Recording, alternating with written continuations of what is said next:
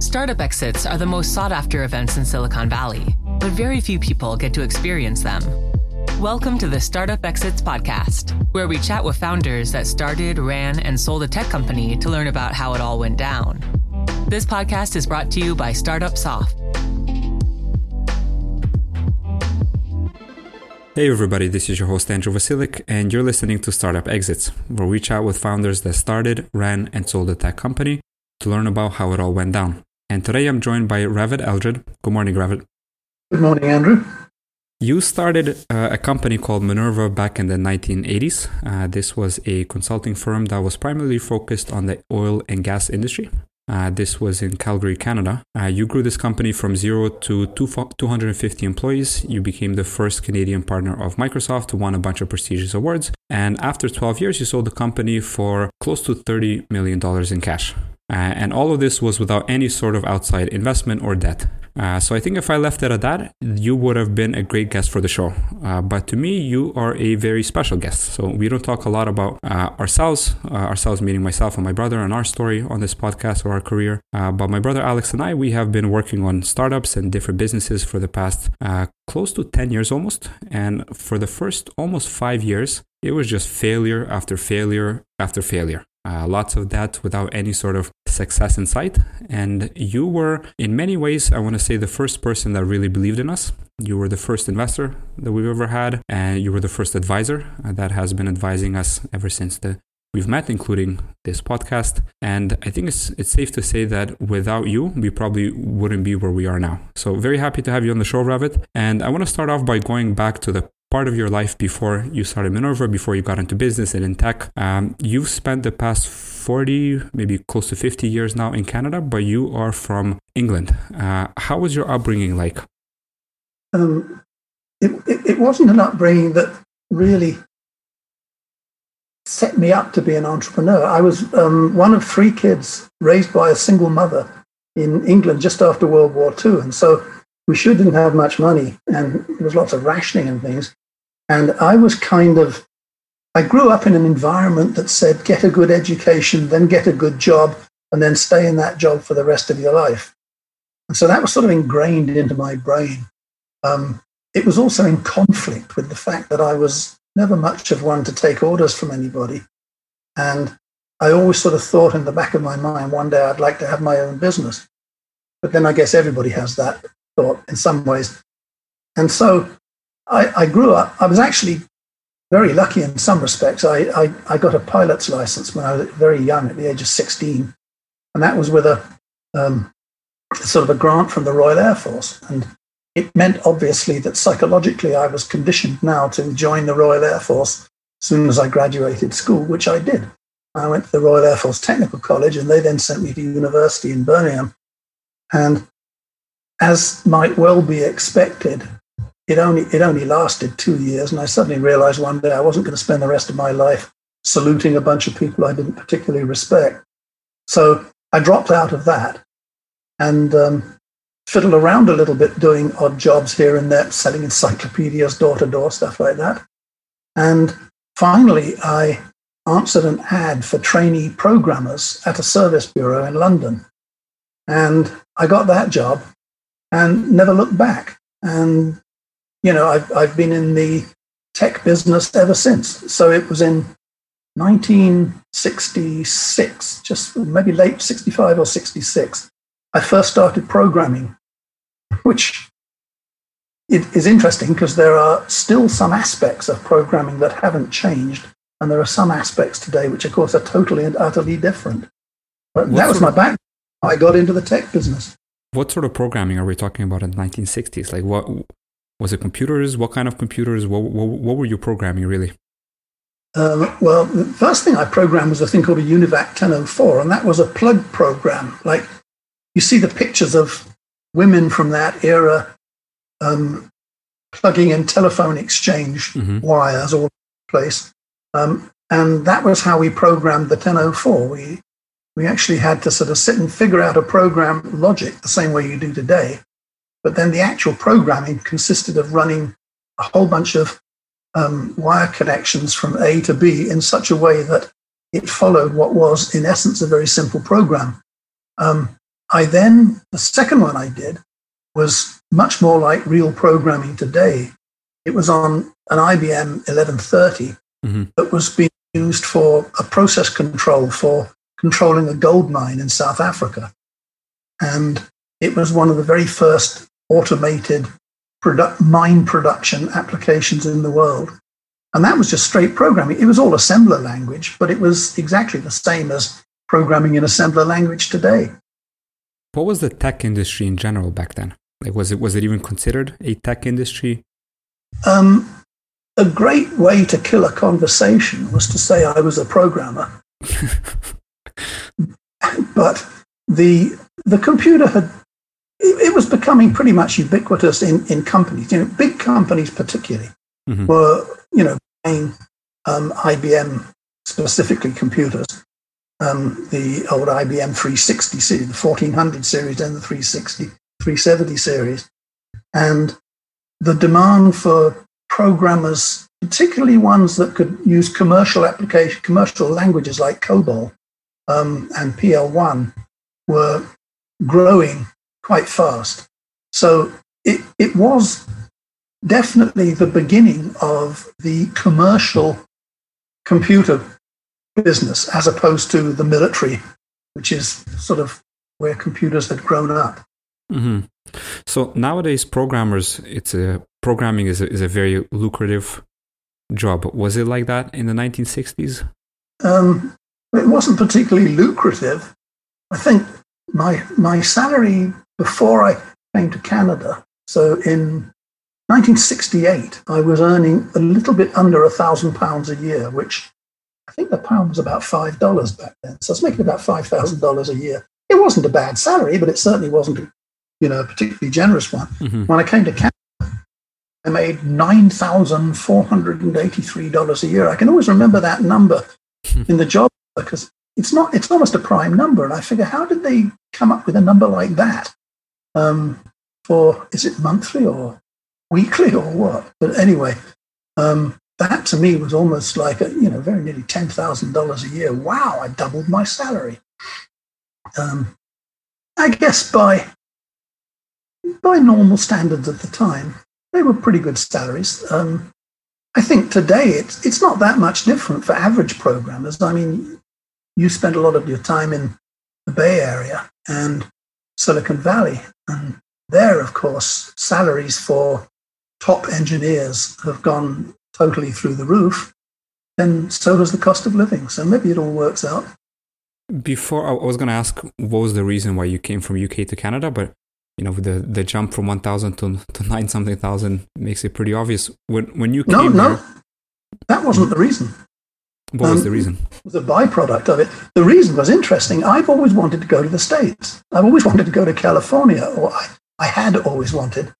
And i'd been there um, on a vacation despite us not having much money. My sister had become an air hostess for pan am and she got me a flight to San Fran- from London to San Francisco and back for I think 10% of the normal ticket price. So I, I, I'd been there and spent a few weeks there and decided this was really where I wanted to live my life. And so when I got back to England, I applied for several jobs in the uh, what is now Silicon Valley. And in fact, I was offered a job with a company called Ampex in Redwood City, um, outside San Francisco, there, outside San Jose, I guess. And it was that job fell through only because the US government changed all its immigration regulations on July the 1st, 1968, a date that will be forever engraved in my heart. Mm-hmm. I'd had everything, um, all my application, I'd had my interviews, I'd had my medicals, I'd gone through all the tests that I had to go through. All I had to get was one more brief interview, and I was set to move to the States. And because they changed the regulation, my interview was scheduled for something like July the 9th. Because they changed the regulations on July the 1st, it meant I had to go to the back of the line behind tens of thousands of you know other Europeans looking to immigrate, emigrate. And um, so it fell through. Ampex, actually, they sent me a check for a couple of thousand dollars or something with an apology how it had been wasting my time or words to that effect. I can always remember that because I thought, God, the streets really are paved with gold. These people sent me a check for my expenses and my trouble, hmm. equal to approximately what my annual salary was. Hmm. anyway, I, I then, only because I really had got myself psyched up to leave England and emigrate, I thought maybe I'll try Canada. Because in the view of many Brits back then, Canada was kind of like the 51st state. Mm-hmm. And I figured once in Canada, I could stay there for a while, then move to the States. That was why I answered an ad by the Canadian government and, you know, was offered the job and moved. The doubling of salary was just a byproduct of that. I didn't complain, but it was just a byproduct. I was going to move anyway. I wanted to get out of England. So, towards the end of the 1960s, you came to Canada. You spent the 1970s uh, working as an engineer. And sometime, I guess, in the mid 1980s, you started Minerva. Uh, what made you want to start a company? A couple of things. As I said a few minutes ago, I, I, I always had this feeling that I'd like to own my own business. And I found myself, I was working for this consulting company that most of the senior people were ex IBM and I'd never worked for IBM. IBM was a high culture company, and these people had a, a sort of a special language that they spoke to each other. That if you'd never worked at IBM, you could never really penetrate and understand that language. It sounds stupid, but I don't know how to explain it. But anyway, I was doing reasonably well with them. I was a sort of a mid level manager. I was making, I don't know, 80 grand a year, which was a pretty good salary in 1985. Um, and I saw a, a, they hired a guy in the same office I was in. I was in the Calgary office. They hired a fellow ex IBM who really was a, a dumbbell. He, he, was, he was not good at anything I could tell except sucking up to his boss. And he rocketed up the corporate ladder right past me, like a rocket to the moon, you know, being promoted here and promoted there. And I thought, this is nuts. I'm, I'm five times as good as this guy. And yet I'm I'm going to be stuck here as the middle manager forever. Hmm. so one day I just upped and quit. And I, I, didn't really have any huge, great plans. I thought, well, maybe I'll write a book or do something. I'd spent a bit of time on the speaking circuit, so I had things I could talk and write about. But, you know, I suppose after about six months of, of sitting, twiddling my thumbs, wondering what to do with myself, um, I finally decided that the the IBM PC had been out a few years before this. I think it was 1982 or something it came out. And, and so it was being used a lot, being acquired a lot in large corporations, the people I'd been working with, the IBM shops. And um, there was a growing market for training people in how to use PCs. And I decided that, that the trainers were awful. The people doing the training, even the good ones, were not very good. And so I thought, I'm going to start a really good professional training company. And we'll really do this properly and teach people how to use these little machines. Hmm. And that was why I called it Minerva. Minerva was the Roman goddess of wisdom. And I thought that's a nice, appropriate name for somebody. And so I literally found myself um, sitting there doing spreadsheets and you know cash flow spreadsheets, running around talking to people about you know, if I had a training company, would you give me your business? How much would you pay? That kind of thing. And so that was what Minerva was originally intended to do. And as I say, I kind of backed into it because I was in a snit that this guy had been, you know, promoted way past me. And I realized I wasn't going anywhere there. So I became an entrepreneur in some ways for all the wrong reasons. Most entrepreneurs have a vision and sit down and follow it through. I didn't. I just got my knickers in a knot and um, backed into trying to start a training company. And then wasn't very long after doing that, I realized this was a really bad move. I could not make money training. So, how did you eventually switch from training to consulting for the oil and gas industry? I, well, I was already, the oil and gas industry was only because we were in Calgary. Calgary is an oil and gas town. Right. And it, it's almost like being in Houston or something like that. And so we didn't we didn't specialize in the oil and gas industry because I decided that was what I wanted to do. We specialized in it because nine out of every 10 of our customers was in that business. Um, what we specialized in was PCs. And this is back in the days when there, were, there was not a lot of programming capability available for PCs. The, what was happening was in, in a lot of big corporations with central IBM mainframes, a lot of their end users were not particularly happy with the arrangement because to get anything done, they had to go through the central IT department.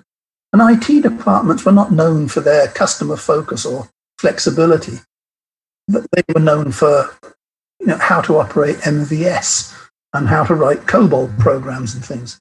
So the customers, their customers, the internal customers, started buying these funny little IBM PCs because that way they could do a lot of stuff on their own and they could, you know, produce, do spreadsheets, do word processing and so on. And some of them started networking these things together, three or four of them in an office. And then they decided they needed help programming them, writing applications, because back again, back then there wasn't a huge amount of software available that has happened since then, you know, software packages. So they would go to the IT department and say, we want you to, you know, develop an application for us on these little things. And the IT department would say, we can't do that because we have no idea how to use products like DBase and you know, some of the um, programming languages that were available for PCs back then. So they would go outside, and there were people offering programming skills on a consulting basis.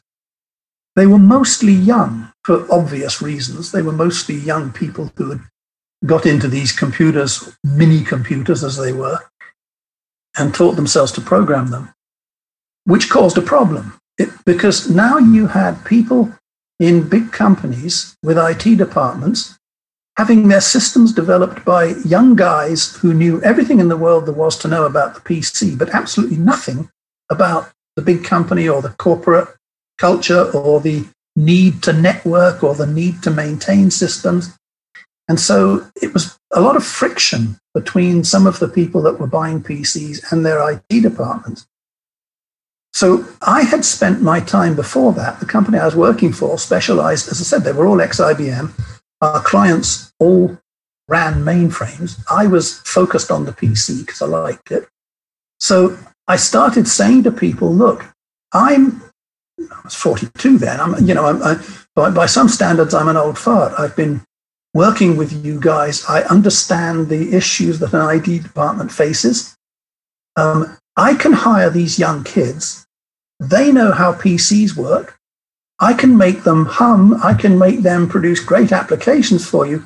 But I also understand how this application has to fit into your corporate network and it has to meet your corporate standards and it has to be maintainable by your own in house people. And that was a very, very unique positioning. And it, it, turned out it was that was one of the smartest things I ever did because it gave instant credibility. People knew me. They were comfortable talking to me. They knew that I knew their culture and the technology going on in the IT departments. And they had confidence that I could hire young kids who could write programs, but make them in a way that were documented and maintainable. Mm-hmm. Interesting. So you you spoke the language of your target audience, and uh, you understood the problem because of the prior experience. How did you find your first client and how did you close them? My very first client actually was a personal friend. He, and he was our company's lawyer. He was the guy that set the company up. It's a good um, place to start. He also he he was a lawyer, but he owned a meat packing business. It was a sort of a family thing, and he needed someone to develop a whole bunch of um, Excel spreadsheets for him. So he just said to me one day, Here, I'll be your first customer. Find me somebody to do this. So I did, and we did. Actually, she worked in his offices there for almost 18 months, just churning out spreadsheets for the meatpacking business. The first client I got that was not a personal friend was somebody I knew. He was somebody I'd worked with in Mobil Oil, who are now part of Exxon. Um, but back then they were separate. And I, I made a, a, sales call to him and told him what we did and that kind of stuff. And then a few weeks later, my phone rang and it was him just saying, Hey, um, I need three people to work on a project team to do such and such. Can you get them? So I said, Oh, yeah, no problem.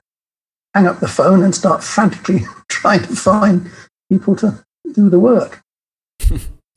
so, w- one of the things that you've um, you've taught Alex and I uh, quite a lot about is how to sell. And one of the things that's really kind of ingrained in my head is, um, which we got from you, is to never sell in the first meeting, right? Is to really break the whole sales process down into different parts and really understand uh, what is the purpose of each part and what you're trying to to, uh, to achieve out of it. Uh, why is it important to break sales into different um, to different parts? Um, I'm not sure. I'd say it's important to break it into different parts. It, it's more just the fact that a sale of a technology solution almost certainly is a series of different sales. You very, very few salespeople are going to walk into a customer on a cold call, whatever it is they're selling, whether they're selling computers or software or, or custom applications or anything. Very few of them are going to walk in and then walk out with an order. It just doesn't happen that way. And selling becomes a series of steps. I mean, you know, there are plenty of books have been written about this. And you have to know what each step is in order to know what you're trying to accomplish. One of the problems I found that a lot of salespeople had that they did wrong was they would go into a meeting without a really clear idea of what they were trying to accomplish in that meeting. If, if you say, well, actually, a good example is applying for a job. Uh, this is not, it, it's selling, a different kind of selling. If you're applying for a job, you'll very often produce a CV, a resume of your background and your skills. And you'll send it, you'll email it to whoever it is that you're trying to impress.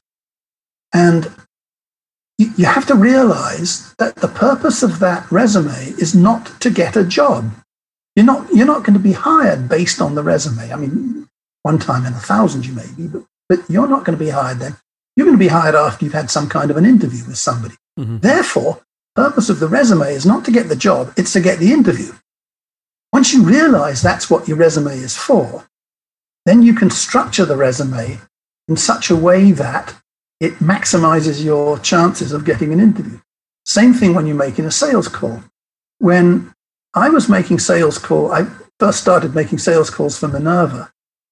I would call a mid-level manager in the IT department. Usually they had somebody who was responsible for system development, let's say. And I would meet with him or her and ask a lot of questions about what they did and what their issues were and what their problems were. And then a little bit, I would just run through some of the services that we did. Now, that was in many ways totally dreaming because I'd say, you know, we can do this and we can do that and we can do the other. And in point of fact, we couldn't do any of them, but I knew that if I got a job, I could find the people that could. So um, I was, let, us say, flexible in terms of some of the skills that we offered. But I knew that I wasn't going to walk out of that meeting with an order. What I wanted was to walk out of the meeting with the other person having understood what we do so that I could then keep in touch with them. And when the opportunity arose for some real work, then I could go on and go into the next stage of the sales pitch, which might have been producing a proposal or you know putting together some resumes or whatever it was. So it's not that I say you have to split stuff into different stages. It's that that's the reality of how the world works when you're trying to sell something. Yeah, and I think for for B two B, uh, like enterprise sales, some of these cycles could even be years, right? From the moment you meet the person and, like you said, they understand really what it is that you do. By the time they actually um, they they engage you on some sort of project, could be years. Um, Uh, one one of my favorite sayings is to stay visible, stay close. Once you've once you've made your initial contact, they'll, they'll forget about you quite quickly. So you have to stay visible. And this has become actually a, a pain in the butt for many of us today because you make one inquiry about something today online and you then get battered with daily emails telling you there's a special on this and special on that. And so the, the, the business of staying visible, staying close, has been carried to a, a silly extreme in many cases. Back then, um, you know, there, there, was there was an internet, but it wasn't any, used anywhere near like it is today. Um, so staying visible and staying close was a challenge. We actually we had a, a newsletter that we used to a physical newsletter we used to mail out once a month, and so whenever I'd had a meeting with somebody, I'd give them a copy of it, the latest copy, and I'd say, you know, do you mind if I put you on the mailing list for this? They never did because it was an excellent newsletter that talked about all sorts of tips and hints for running PCs.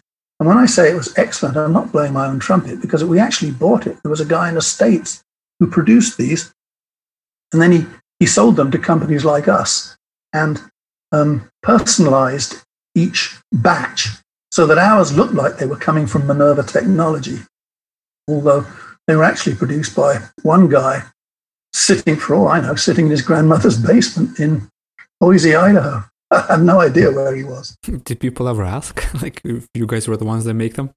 Um, yeah, I think once or twice, and I was always quite honest about it. You know, don't be ashamed. But there was one client once who said, "That's interesting." When I gave him a copy of the thing, reached in his desk and he produced another one, an identical copy from a different company. and um, that, that was a screw up because the, the deal that was made with the fellow who produced it all was that he, would never have a second customer in the same geographical area. But this fellow had, I don't know, he got it from somebody in San Diego or something. Um, but that was the only time we ever had any kind of, and even then we just laughed about it. At what point did you realize that you're actually running a successful business? So you you um, you mentioned that you started off with your first client was a friend, then you got your second client, and um, just because you have clients coming in, I mean, it's, it's, at a new business for the first couple of years is probably still a lot of pain. Um, so was there a particular point in Minerva's history where you realized like um, that you're actually running something that could be pretty big? Um, yeah, I had to go the other way first. After we'd been in business for I think we'd been going for about 18 months, and I had six people out there working for clients, which makes you, you know, when I think back on it, it was a pretty long, slow process. We weren't, by no means were we an instant success, an overnight success. Um, and in, it, I, forget, I think it was 19, I think 1986 or 87, the local economy in Calgary took a real hit I don't recall why. But we had five of the six people that we had working all had their contracts cancelled in one week. So I went from six people to one um, in, in space of a week. And that was a wake up call for me that, you know, it never crossed my mind to pack it in, but it, it sure made me realize that, you know, you don't make a million dollars in a month in this business. And I think it was once we recovered from that, maybe a year later, when we, I think we probably had 15 or 20 people working by that point. I think that was when I sort of rather slowly realized I think we've got a real company here. And real company is a phrase I use a lot um, these days when I'm talking to young entrepreneurs I have this theory that you're a real company when your revenues are over a million dollars a year. Still a small company, but you're a real company, 85,000 bucks a month, whatever. Um, until that point, you're a startup and you're struggling. Hmm. Once you get up to that million dollars a year, now you're a real company. And you can, you can still screw things up and go bankrupt after that.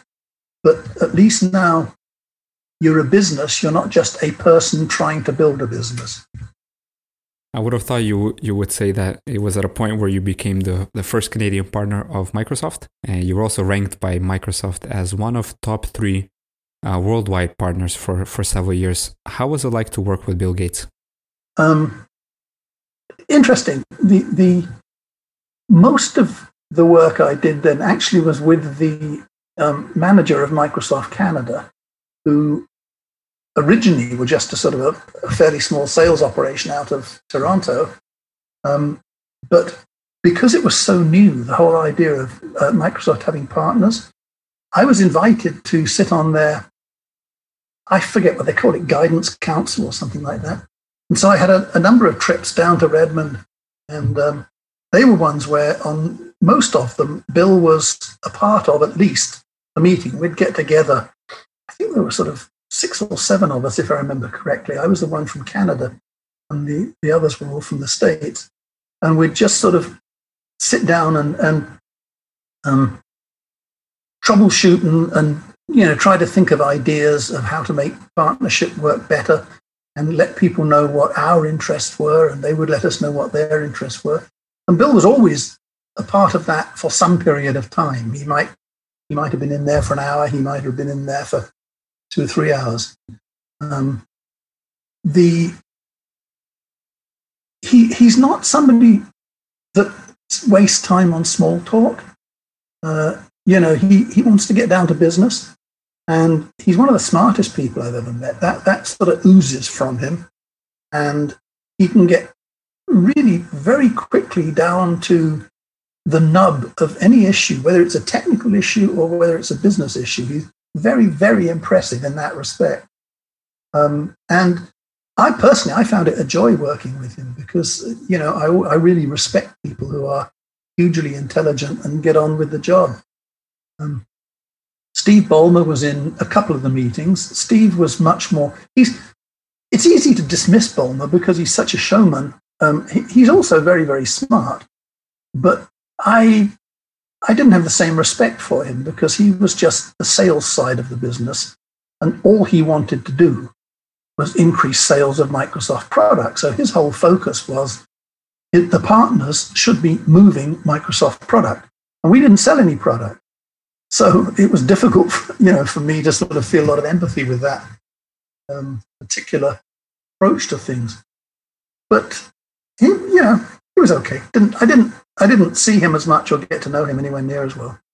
Besides uh, working with Microsoft, you guys uh, were recipients of uh, several pr- pretty prestigious awards at that time. Uh, you were ranked twice uh, one of the Canada's 50 top fastest growing businesses. And I think in the early 90s, you were a winner of a Canada Award for Business Excellence. So that's for Minerva, and you personally were um, awarded Calgary's uh, Business Person of the Year. I'm not sure what year that was. Um, so after running Minerva for 12 years, eventually you sold the company for close to $30 million. How did that whole process go? Uh, how did you meet the acquirer? How was the negotiation like? Uh, was there one acquirer? Was there multiple acquirers? Uh, talk to me a little bit more about that. Um, we were had no. I had no plans to sell the company. I, I mean, I had it in the back of my mind that yeah, one day it might be nice to sell this and to cash in, but I had no plans to do anything in the near term future. And however, I was pretty stressed um, I've always been a leader in, in the sense that I've always been able to articulate a vision and get other people to buy into that vision. But I've never been a good manager. Um, it has been noted that I would have problems managing my way out of an outdoor biffy. But whether that's the case or not, I, I wasn't. Um, I wasn't keen on the management role. I had hired a president and he, he did fairly well, but he he started changing the culture a lot. So I I um, I wanted to demote him, move him into a different job, but he said no, so he quit. So I was back to running the whole company. And one day, right out of the blue, we were approached by a venture capital group who had this theory. And their theory was that if you had a technology company like ours doing $100 million a year, you could float an IPO with a value, let's say, of X dollars per share. If you took the same company when it was only a third as big and floated an IPO, the value would not be X dollars over three per share, it would be X over six. In other words, it would be a lot less. And they thought that 100 million a year in revenue was a sweet spot, but they wanted to buy companies for X over six merge them into $100 million a year business and then do an IPO at X and make all their money that way. And what they wanted, they wanted to buy half of Minerva, um, half the shares. They already had a company in Montreal that they had the same arrangement with. They bought half the shares. They were looking at two or three other companies get the third one, and that would have given a combined total of 100 million a year. I'd said, yeah, I'm interested in listening to this.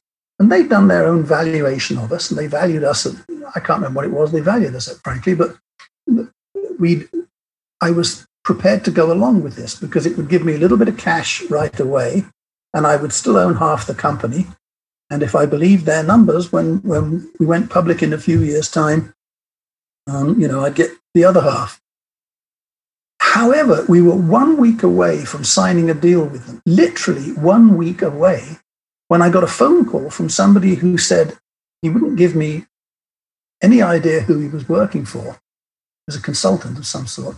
But he said he had a client that was looking to buy a technology company that understood oil and gas software and understood the oil and gas business. Did I know of anybody? So I laughed and I said, I love your approach. Um, but I said, we're, we're, you know, we're very close to doing a deal with these other people. So he said, well, I'll tell my, I'll tell my client and they can get back to you. A couple of hours later, I got another phone call, and this time it was from the president of Newfoundland Telephone. And he said, Well, I'm the client, and we would like to talk with you before you make your deal. So I said, Well, if you can get your asses down here in a hurry, I'm happy to talk. And they duly sent three of their executives down next day. And we set them up in the boardroom and gave them all the information they wanted. And they said, we, we're not quite ready to make an offer, but it was now the it was now my deadline for the other guys. So I had to call the other guys and say, look, I'm I'm really sorry, but I need another three days here. And anyway, within those three days, the Newfies came back with an offer which was slightly more than double what the first ones that had us valued at. So I thought, hmm, this is difficult. It took me somewhere between two and three seconds to say, yeah, okay. I mean, I think I think I, I made some muttering noises and said something about what I was rather hoping. and you know, I squeezed a little bit more out of them. But basically, I was bowled over because I, I had it in my mind that we were worth 15 million or whatever it was. The guys were going to give me seven of that and get half the company. And these other fellows came along and said, no, you're worth double that. So that was that was how we got to make the sale. I If, maybe if you waited another week, who knows who might have came knocking.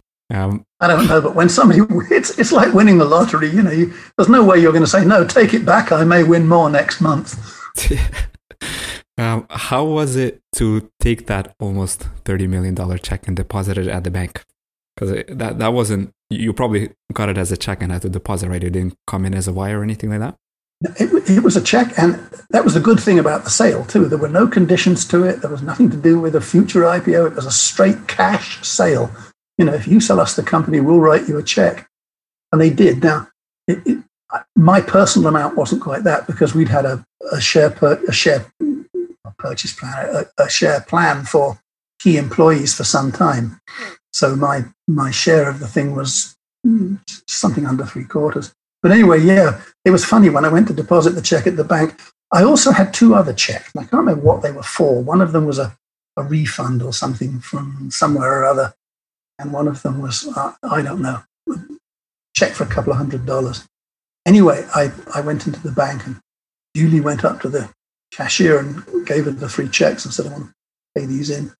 And she looked at the first one and stamped it with the rubber stamp they have and went clackety clack on the keyboard looked at the second one, snap, clackety clack on the keyboard, looked at the third one, paused for a second, snap, stamp, back on the keyboard, looked at me and said, Well, I don't suppose I have to wish you a good day then, do I? I think anybody who's who's been involved in in running companies probably fantasized about this exact moment. I, I don't think now when companies get bought, uh, you know, they, they I would imagine they don't they don't write checks anymore. It's probably comes at a wire. So um, if you sold Minerva now, I don't think you you would have had to go to a bank to deposit it. So probably wouldn't have wouldn't had a chance to have this moment. What was the the first big thing that you purchased after the after the acquisition after that deposit?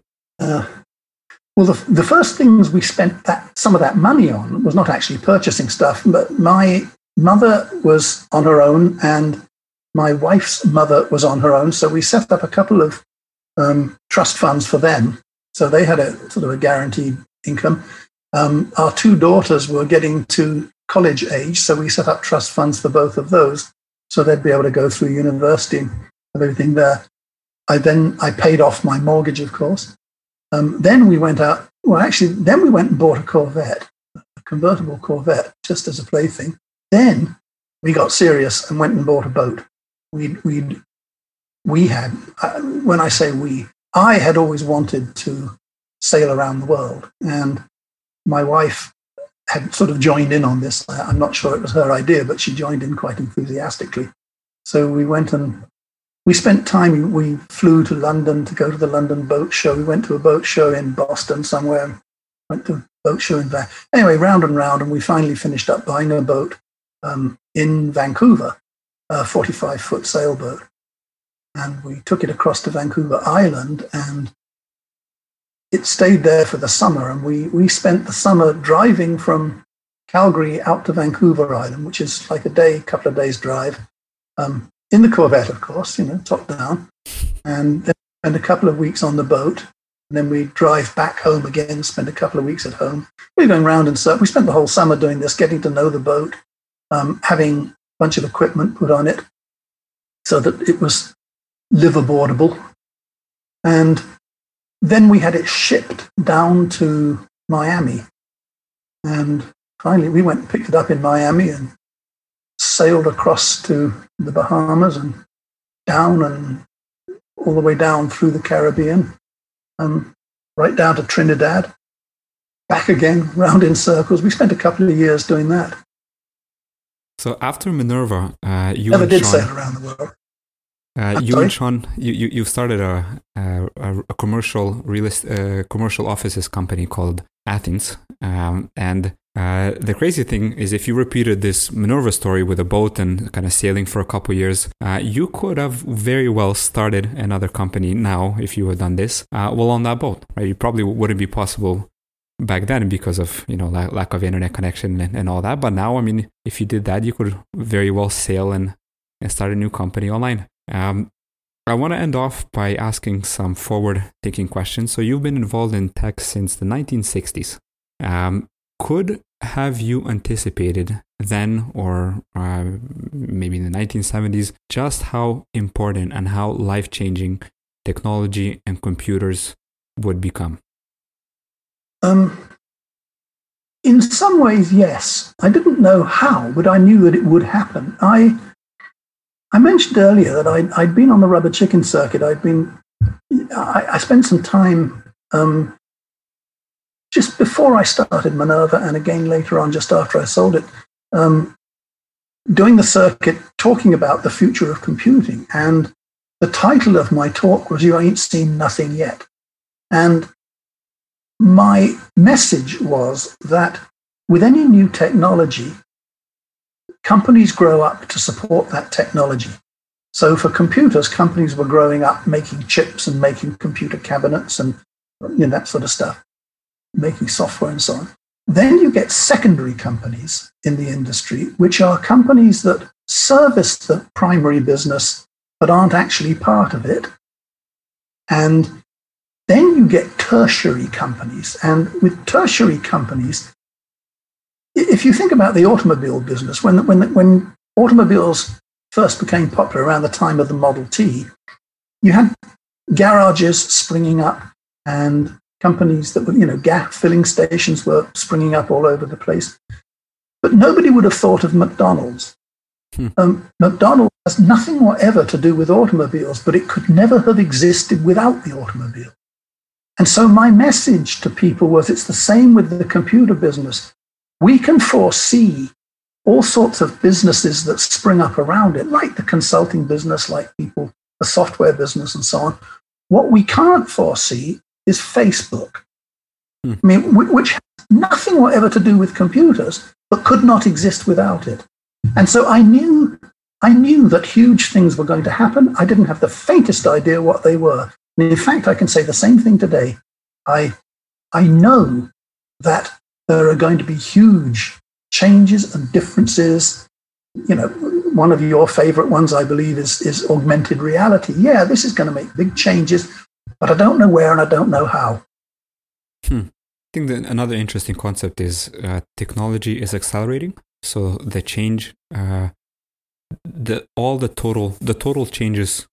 I mean, even you can say more broadly to the world that we've seen for the past 60 years since the 1960s. Uh, we're going to see many more of those changes, and the magnitude of those changes is going to be much, much bigger in the next 60 years, right? So it's not linear. Um, so I, am definitely with you on, and I think you know anybody that's at least some somewhat involved in tech wouldn't argue that we're going to see some crazy things over the next 60 years, but it's just a matter. I think there's a lot of debate of what exactly those those things are going to be. Um, you, uh, I mentioned this uh, a few questions ago. So you and Sean, uh, you've started a um, a company that owned and rented out commercial offices called Athens uh, that you guys sold. Uh, you you've exited for um, a couple years after that as well. Uh, so two exits that you have under your belt. Now since covid we're undergoing this um, this work from home movement and i would love to get your thoughts on um, the topic of offices and work from home and uh, on one side we see there's some people that are saying the office is dead. You know all the companies are everybody's going to be working from home. Uh, new startups are going to be fully distributed and we are seeing some of that. And then on the other hand some people are saying that uh, once this covid thing is over we're going to all go back to offices. Where where are you between those two extremes somewhere in the middle. Um, the, there has been a move towards virtual companies going on for you know, 20 years. Um, some companies lend themselves to that and some don't. A lot of companies in our business, yours and mine, are candidates for that because you don't have to have people all working in the same office. And you particularly don't need it when we have the number of tools that we have today, the, the Zooms and the Microsoft Teams and the Slacks and things like this. Um, and so that's becoming more and more possible. The, for some jobs, people have been sent to work home just because of COVID 19, but the, you know, they're going to go back to offices again. Some people that could work from home are going to want to go back to offices because it'll probably be emotional reasons rather than anything else. Plus, there's a you know a lot of validity to the claim that a bunch of people working together, you know, can often come up with some of their best ideas when they're chatting around the water cooler, which which doesn't happen when everybody's working from home. But there is there are going to be both. We are going to see companies which are totally virtual we're going to see companies which are not virtual at all, where everybody has to work in an office for whatever reason. And we're going to see hybrid companies where they'll either have satellite offices or they will have some people working in offices, some people working from home. Or the one that I don't like is where they're trying to have some people working from home three days a week and in the office two days a week. I don't think there's much future for that. Last question when uh, when you and I met, so you and I and Alex, and um, this was several years ago. So at that point, we didn't meet through any sort of mutual connection. Uh, Alex sent you a message on Quora. You were quite active, quite active on Quora at that time, and you still are. Uh, so this was a cold, cold email, cold message. Uh, we were a group of we had some experience, but it, it would be a stretch to call us experienced. Uh, certainly, we didn't have any sort of track record, any sort of success or anything like that under our belt. Uh, we had a questionable idea in a very questionable market. Why did you invest in us? Um, Alex sold me. I mean, I hadn't, I hadn't met you. I mean, this is nothing, nothing against you, but I mean, I, Alex was the first person I spoke with. I was impressed with a couple of things. I was impressed with the his perseverance, and yet he, he persevered and bugged me, but didn't annoy me. And, and that impressed me. I thought, well, I, you know, I like this kid. I like the way he's, he's, he's approaching this. I was also impressed with the fact that you'd had a couple of um, businesses that hadn't worked out. The almost every successful entrepreneur I know has failed at something. And if I'm going to invest money, I'd much rather it be after you've failed in something else rather than failing with my money, you know. Um, and anyway, it really wasn't very much money. We, we weren't, weren't talking big dollars here. I just, I liked him. And then, you know, he, I started, uh, you know, communicating with you as well. I liked you. I liked the fact that the two of you are quite different, but that, you know, Alex can focus on the numbers and the sort of managing the business side of things. You can focus on the marketing and doing stuff like this. I think it's a, a good combination. I mean, sooner or later, you guys are going to hit it out of the park. It's just a case of when, not whether. And we're certainly happy that you made a bet on us. And when I say that we wouldn't be where we are now without you, uh, I mean it. Thanks a lot for being on the show, Ravit. Well, you're welcome. It's been a pleasure working with you. Thanks for listening. If you enjoyed this episode, subscribe and share it with your friends. Also, tag a founder you'd like to see on the show. This podcast is brought to you by Startup Soft. To learn more, visit startupsoft.org